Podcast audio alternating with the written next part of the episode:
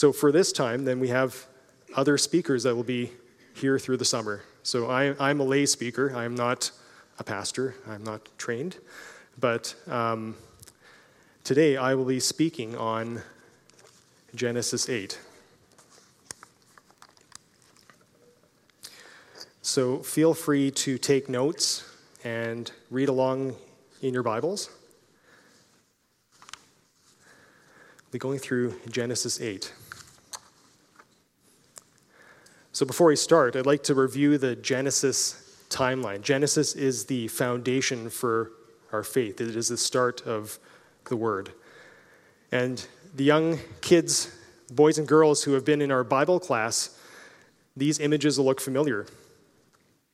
So um, there's one way to organize Scripture, and um, through our Answers in Genesis program, there are the seven C's.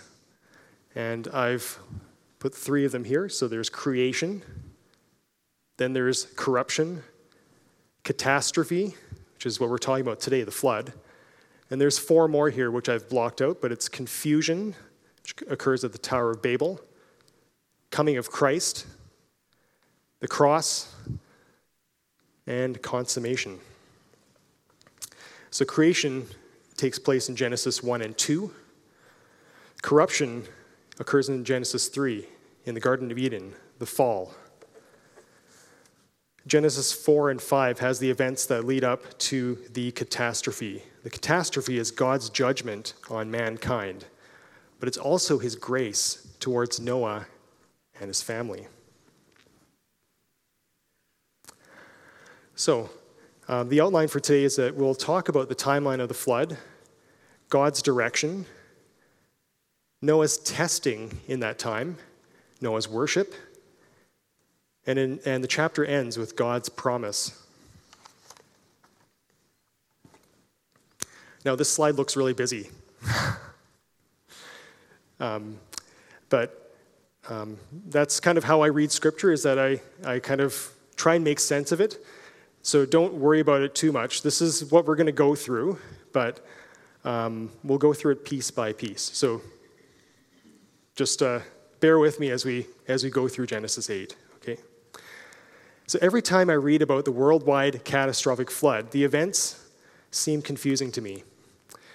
Compared to the genealogies found in Genesis 5, the genealogies are organized by length of life, the ages, the years.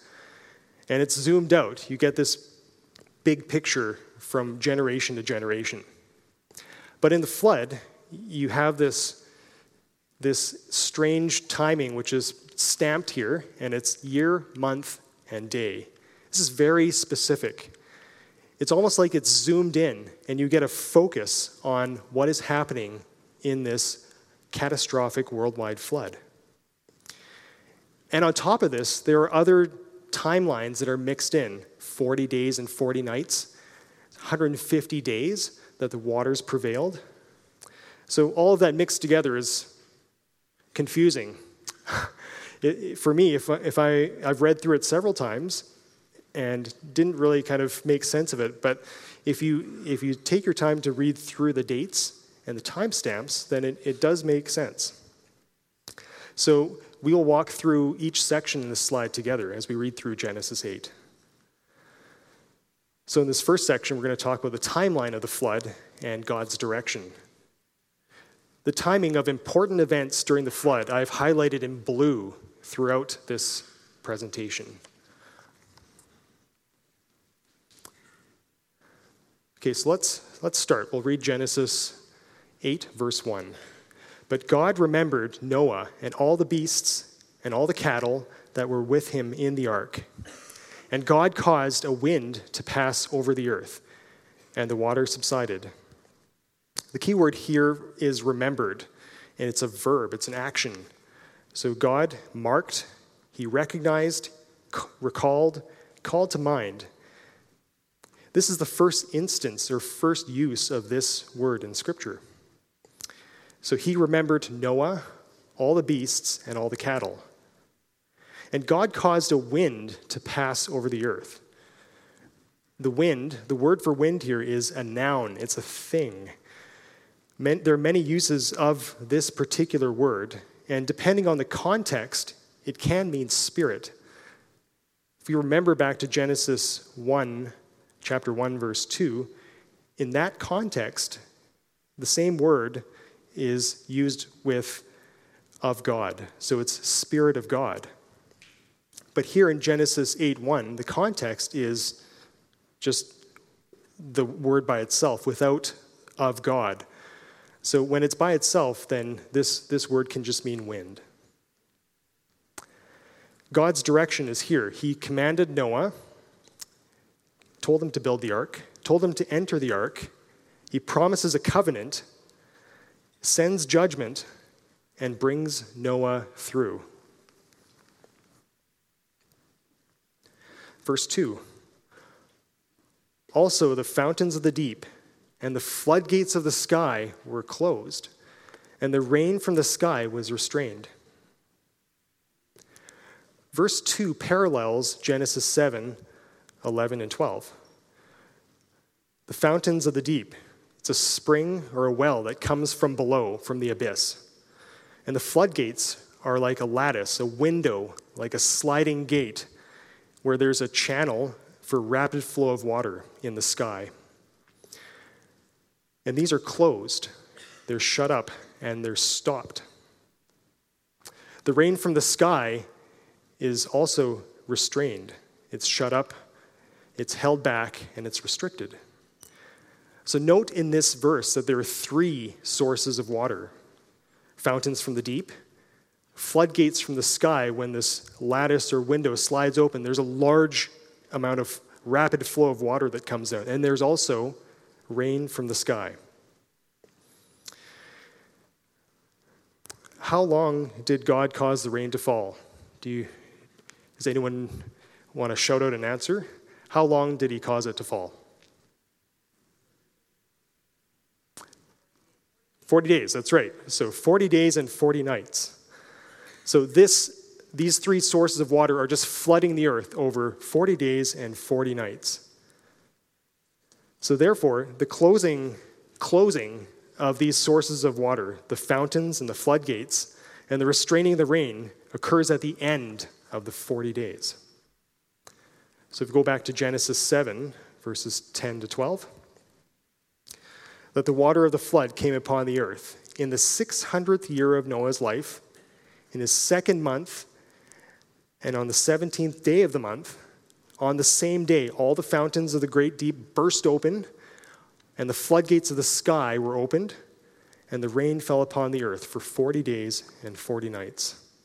This is an important time in, in the flood narrative. So, Noah was 600 years old second month, and 17th day of the month.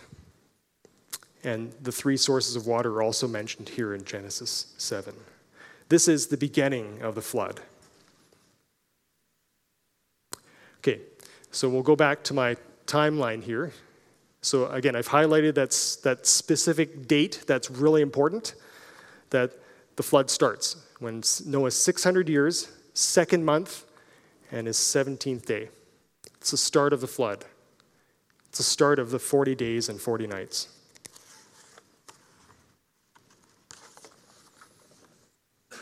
Okay. Okay, so in verse 3 now. So all those sources of water are closed, and the water receded steadily from the earth, and at the end of 150 days, the water decreased. So note that verse 3, it states that the water recedes steadily from the earth, which is the first part of this verse, and the water decreases, and that starts at the end of 150 days. It's more descriptive to describe the exact time frame of when that starts. So, again, to recap, the flood begins when Noah is 600 years old in his second month and his 17th day the waters prevail for 150 days. That's in Genesis 7, verse 24. And prevailed is an action, okay? It's to be strong, to exceed, to be great, to be powerful. This is un- unusual, it's unheard of these three sources of water unloading on the earth. And at the end of 150 days of the waters prevailing over the earth, then the waters decrease. Okay, so another question that came up from this study, which is related to this, is how long is a month? How long is a month during biblical times? So there are calculations that are based on phases of the moon or rotations around the sun. The equinox is a time where light and dark are evenly split through 24 hours. Today, in our calendars, we have months that are 30 days or 31 days. We have one month that's 28 days, and it could be 29 days. but ancient calendars are different from the current calendars that we have. I believe that the number of days in a month is right here in Scripture, in this section in, in Genesis 8. So remember, we have the timestamp of years, months, days. So Noah was 600 years old. In his second month, in the 17th day, was the start of the flood. We have these other timelines 150 days, 40 days, and 40 nights. So I want you to focus on these, these numbers, okay? So the flood begins at this specific time here. The waters prevailed for 150 days. And at the end of 150 days, then the water decreases. So these are very specific events that occur, and they're, they're called with specific times and durations. So going from this date here, second month, 17th day. The next time stamp is Noah is 600 years old, seventh month, and the 17th day. And this is where the ark rests on Mount Ararat. Okay? Look at these two numbers here, second and seventh. So we count that out. How many months is that? So, second month, third month is one, fourth month is two, Fifth month is three. Sixth month is four. Seventh month is five. So it's five months. Five months. How many days are in a month? We'd say it's 30 days. So that's 150 days. That's the exact time frame from when the flood starts. The, wa- the earth is filled with water, and then, then the waters start to decrease. So there's all these estimations that are out there. There are calculations about what, how long a month is, but in the in the Bible, it, it, there's a suggestion that a month is 30 days based on these timestamps.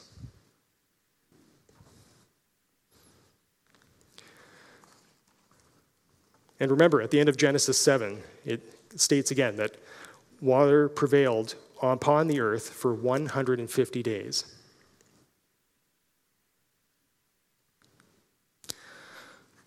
Okay, so let's keep going into verses 4 and 5. In the seventh month, on the 17th day of the month, the ark rested upon the mountains of Ararat. The water decreased steadily until the 10th month. And in the 10th month, on the first day of the month, the tops of the mountains became visible.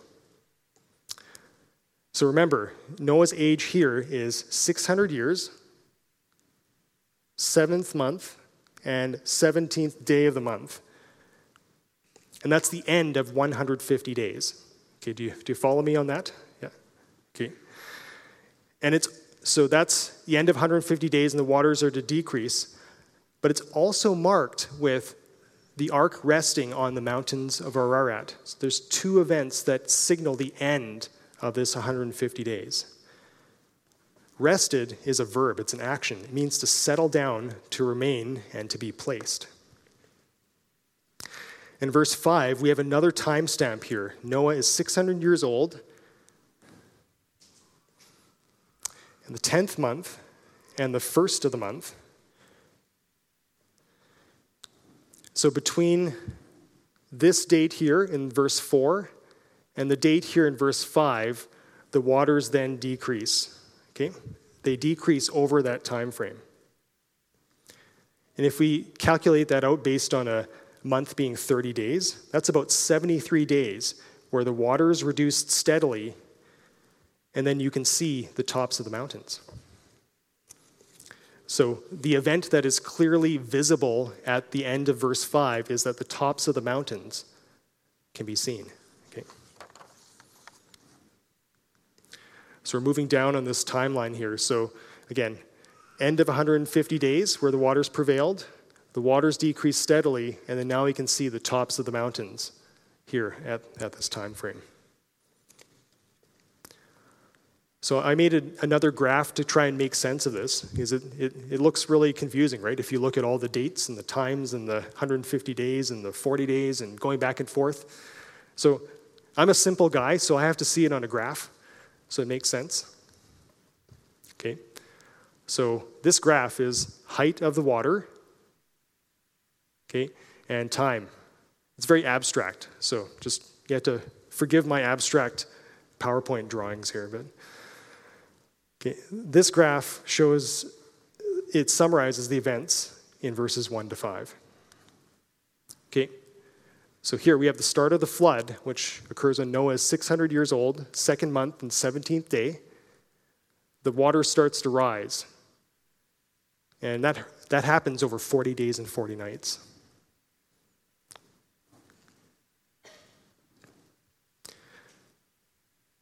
And at this other time stamp, when Noah is 600 years old, in his seventh month and 17th day, that's when the ark rests on the Mount of Ararat and the waters start to decrease. So I think that these 40 days and 40 nights where the, where the earth is just filling up with water has to be included in the 150 days. It has to be. Because these two timestamps are separated by 150 days. This has to fit within this whole time frame.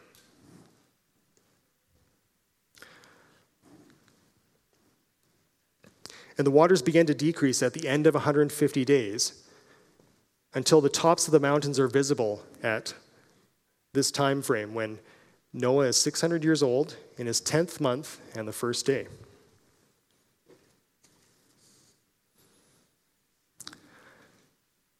So, from the start of the flood to seeing the tops of the mountains, that's a total of 223 days.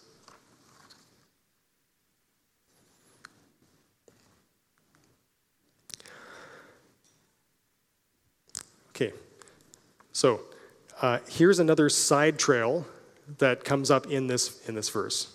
Okay. So in verse 4, it talks about the ark resting on top of the mountains of Ararat. Um, the, the Strong's definition of the word Ararat is the curse reversed, or precipitation of the curse. Um, it's a proper name location, and um, some sources talk about this location being in Armenia, the eastern region between the river Araxes and the lakes of Van and Urumia. Now, I, don't, I couldn't find the lakes of Van and Urumia, but if you look on, on a world map, and I've uh, looked on a different source, Halley's Handbook of the Bible, it names the area Nakhchivan, Nakhchivan in Azer, Azerbaijan. And that, the name of this town, Nakhchivan, means land of Noah. And according to this handbook, it talks about an ancient Persian language where Nach means Noah and Shivan means place. Remember, this is a rabbit trail, so I'm, I'm stepping outside of Scripture. This is not the same as Scripture, but it's just a, another thought. Okay? And if you look at the place, there is a place that's called Noah's Mausoleum. Noah's Mausoleum. A mausoleum is a place where they remember a person who's died, a famous person. And this is located right in this town of Nakhchivan. And there's a mountain that's about 27 kilometers away. It's visible from the town. It's called Mount Elandag. And it's believed from the locals that this is where Mount Ararat is. But my question, looking at all these details, is can this location be precisely determined? This is probably a rabbit trail or a side story that is difficult to precisely determine. And the reasons for this are time, there's human influence and ideas, there's politics, culture, ideologies.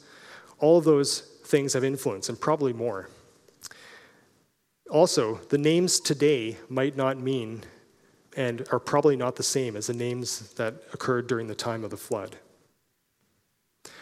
Amanda and I have been watching a movie called Journey to Mount Sinai.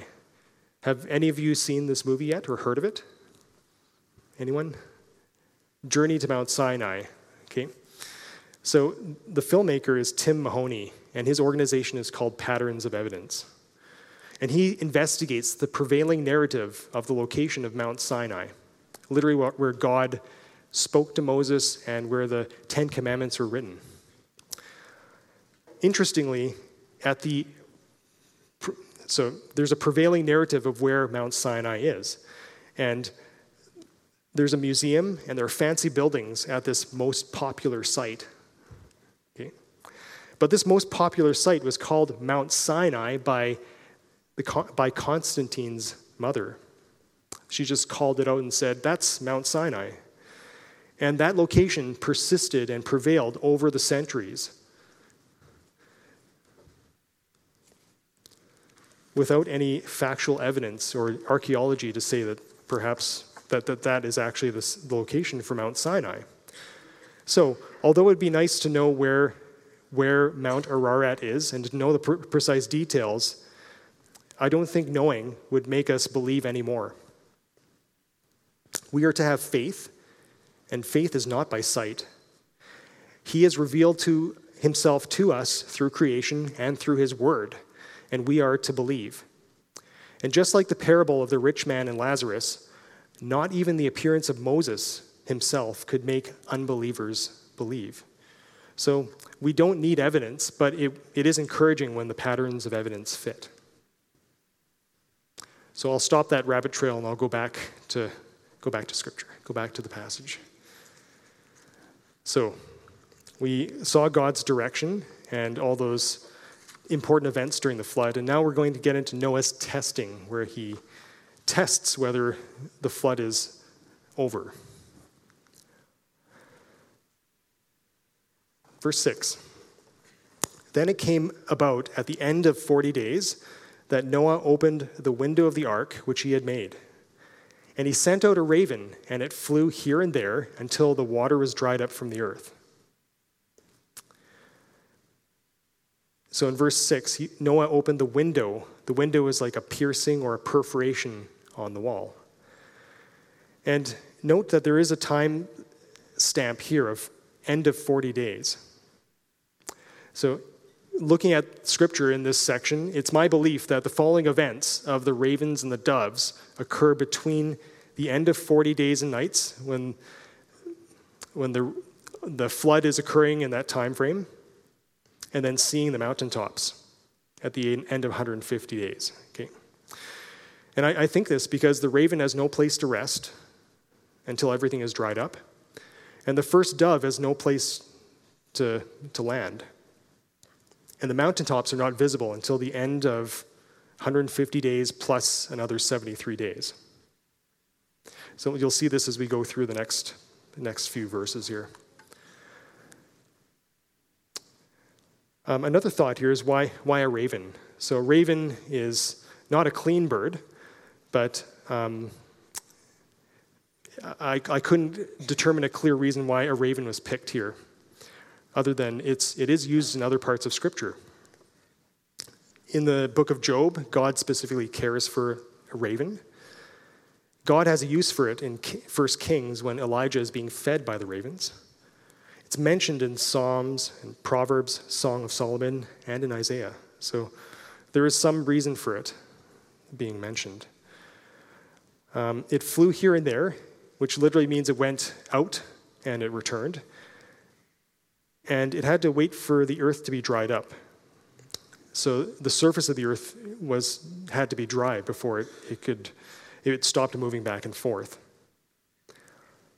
And dried here in this in verse 7 means that without moisture, so it has to be dry. So the raven is probably flying around until the end of Noah's time in the ark. Okay, verse 8. Then he went out, then he sent out a dove from him to see if the water was abated from the face of the land. But the dove found no resting place for the sole of her foot. So she returned to him into the ark, for the water was on the surface of all the earth. Then he put out his hand and took her and brought her into the ark himself. So in verse 8, abated is a verb, it's an action. So it's to be light, to be slight, and it's for water to be less. And this is different from the word dried. Dried means no moisture. So abated just means less. the face of the land means the surface of the land. And in this instance, I think Noah is just testing. He's practicing observational science. He's putting out the, the dove to see if, if the waters have, have uh, dried. In verse 9, the dove could not find a resting place. So, because of that, I think that the waters still covered the face of the land. The water is not abated, and the mountain tops are not visible. So, therefore, I think that, that this event occurs around the time of when the mountaintops become visible, when Noah is 600 years old, in his 10th month and the first day. So, around, around this time here is when we see the first bird, the raven, and the second bird, the first dove, released.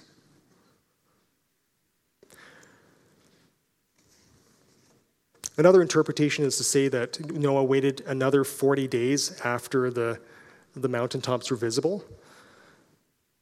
And I think it, it doesn't matter either way because the total timeline is the same from the start of the flood to when Noah leaves the ark.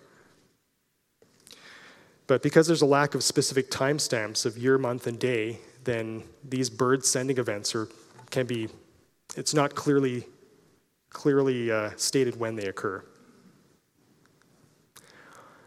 Okay, so we'll go to verse 10. So he waited yet another seven days, and he again sent out the dove from the ark. The dove came to him toward evening, and behold, in her beak was a freshly picked olive leaf. So Noah knew that the water was abated from the earth. Then he waited yet another seven days and sent out the dove, but she did not return to him again. So in verse 10, the second dove is sent out. And it's very specific that he waited seven days from the first dove. Okay? In verse 11, enough water has abated, has gone down, so that it picked up an olive leaf and brought it back to Noah. And in verse 12, Noah tests again by sending the dove out for the third time. So I think because of these, these events in verses 10 to 12, I think that this, these events of sending out the, the four birds occurs around the, the time of the event of the mountaintops being visible. Remember, the raven had no place to, it just kept flying back and forth until everything was dry. The first dove had no place to rest. The second dove found an olive leaf, so there must be some drying that's going on. And, and so I think it's in between these two times where the mountaintops are visible that there's enough drying that's occurred. And then seven days later, then the, thir- the third dove does not return to the ark, does not return to Noah.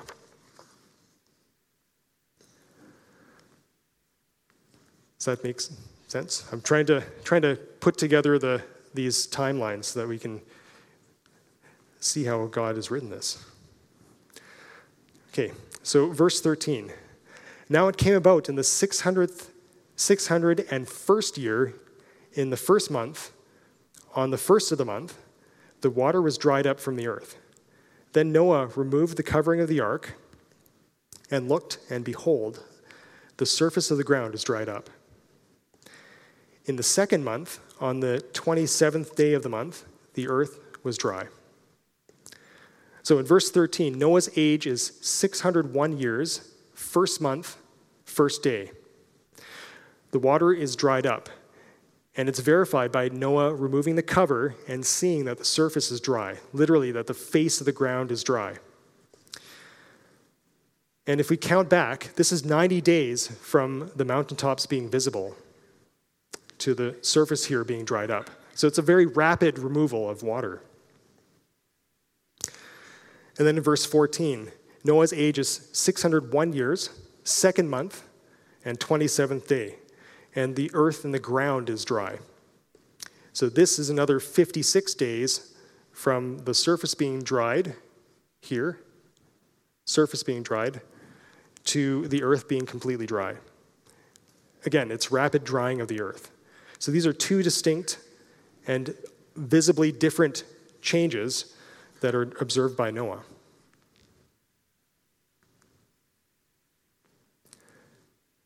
Okay, so again, at this point here, the water is dried from the earth when Noah's 601 years old, first month, first day. And then 601 years, second month, 27th day, then the earth is dry. And then God tells Noah to leave the boat.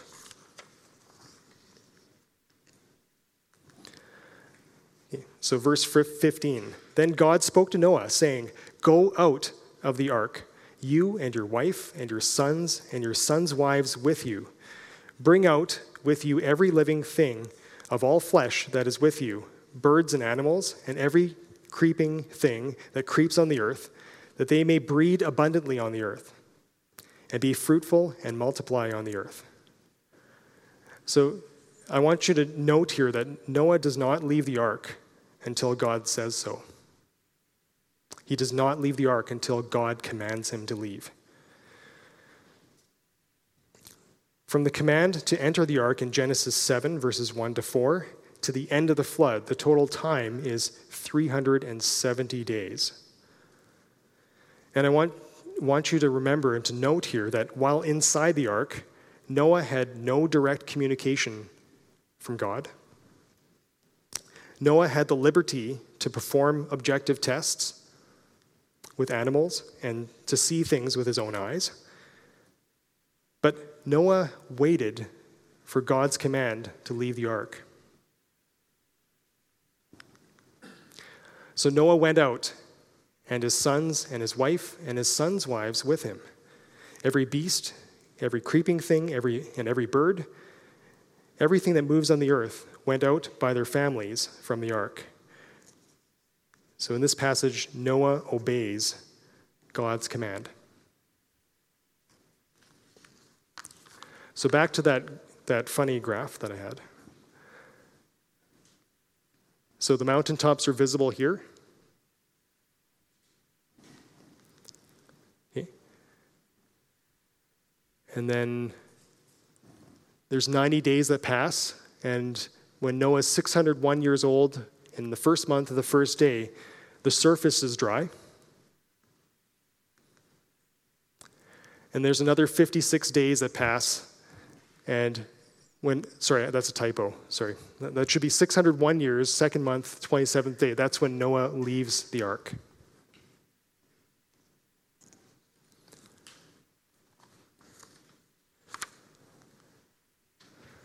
Okay. The next part of this chapter is Noah's worship. Then Noah built an altar to the Lord, and he took of every clean animal and of every clean bird and offered burnt offerings on the altar. The Lord smelled the soothing aroma, and the Lord said to himself, I will never again curse the ground on account of man, for the intent of man's heart is evil from his youth and I will never again destroy every living thing as I have done. So in verse 20, Noah built an altar. An altar is a place to sacrifice or to slaughter for sacrifice. He offered burnt offerings.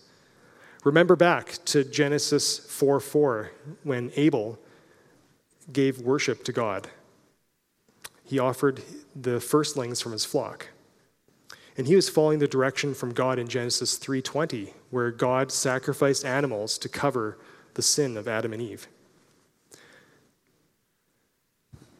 Remember Genesis 7, verses 2 to 3, where God is telling Noah to bring every clean animal by sevens, and that animals that are not clean, two, and the birds of the sky to bring them in as well by sevens.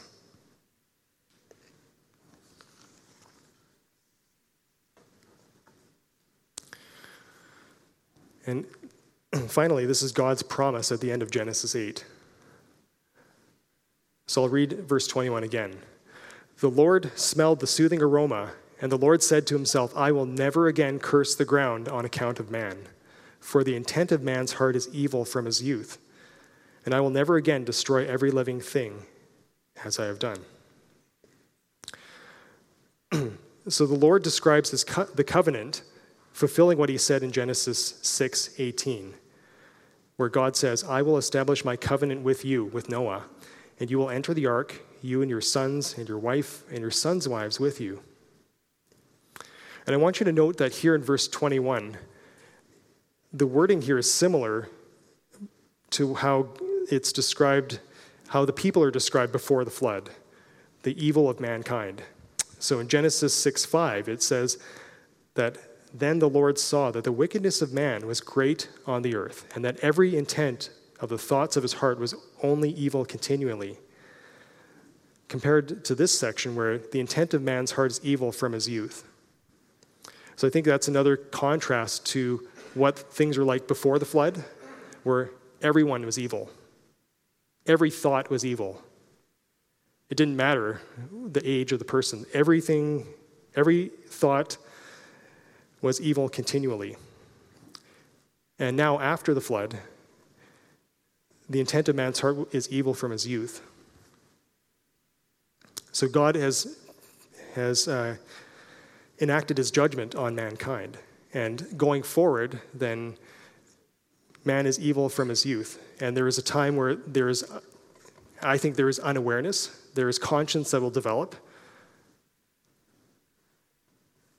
And there's a certain age where people have to, will bear a conscience, and it's not right from birth. That's, I haven't completely fleshed out the idea here, but it, it is a different thing than what happened prior to the flood.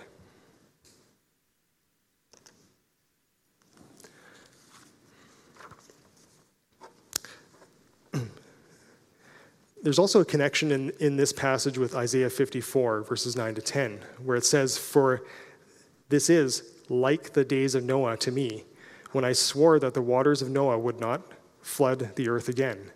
So I have sworn that I would not be angry with you, nor will I rebuke you. For the mountains may be removed and the hills may shake, but my loving kindness will not be removed from you, and my covenant of peace will not be shaken, says the Lord, who has compassion on you. Here, the Lord is speaking through the prophet Isaiah, and God connects this situation with Isaiah, this promise, and compares it to the promise he made with Noah. So, in this passage, it verifies the truth and the historicity of Noah and the flood. And finally, in Genesis 8:22, while the earth remains, seed time and harvest, and cold and heat, and summer and winter, and day and night shall not cease. We just finished our series in Peter, and I think it's important, it's interesting to note that um, in verse 7 by his word, the present heavens and earth are being reserved for fire, kept for the day of judgment and destruction of ungodly men. So day and night will not cease, seed time and harvest, cold and heat, and while the earth remains. And that's the end of Genesis 8. So it's, although it's interesting to, to read through Scripture, but I think we need to make a connection from, with, in Scripture to Christ. Okay? And that's, that's really important. We can see Christ throughout Scripture. And I've heard people say you can see Christ in every page of the Bible. So um, I put together this comparison of Christ and how he is similar to the events that occurred in the flood and with the ark. In John 10 9, Jesus says that I am the door. If anyone enters through me, he will be saved and will go in and out and find pasture. Genesis 7 16, those that entered the ark, male and female of all flesh, entered as God had commanded him, and the Lord closed behind him. So there's one door to enter. There's one salvation and one ark. John 14 and 6. Jesus said to him, I am the way, the truth, and the life. No one comes to the Father but through me. In Genesis 7 4, it says, For after seven more days I will send rain on the earth 40 days and 40 nights, and I will blot out from the face of the land every living thing that I have made. Have you gone to him for salvation? Is Jesus Christ your Lord and your Savior? Jesus Christ is our protection and the ark served a similar purpose to Noah and his family. Matthew 24, 46. Blessed is the slave whom his master finds so doing when he comes. And that's the, uh, the slave who is ready for his return. Genesis 7 1. Lord said to Noah, Enter the ark, you and all your household, for you alone I have seen to be righteous before me in this time. Do we continue to trust Jesus as we are in this world? Jesus calls us to act, to act. and in uh, the ark and the flood account, we're called Noah is called to enter. So verse 25, 4 is talking about the, the parable of the, the virgins and their lamps. The prudent took the oil in their flasks along with their lamps. And Genesis 7 5, Noah did according to all that the Lord had commanded him. So the question is, are you ready?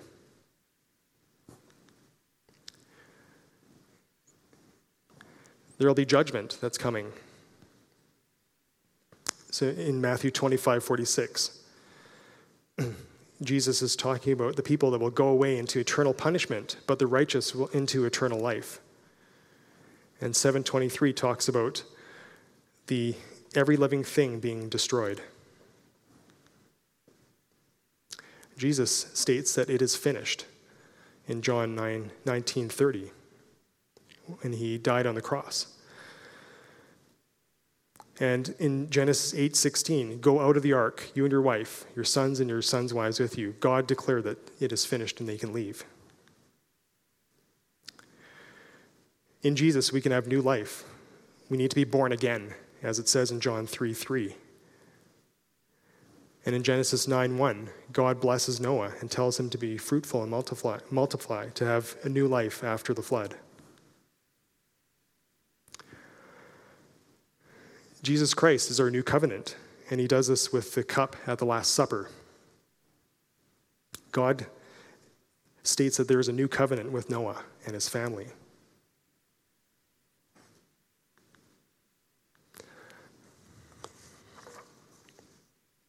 So the application here is that is to answer the question, is Jesus Christ your Lord and your Savior?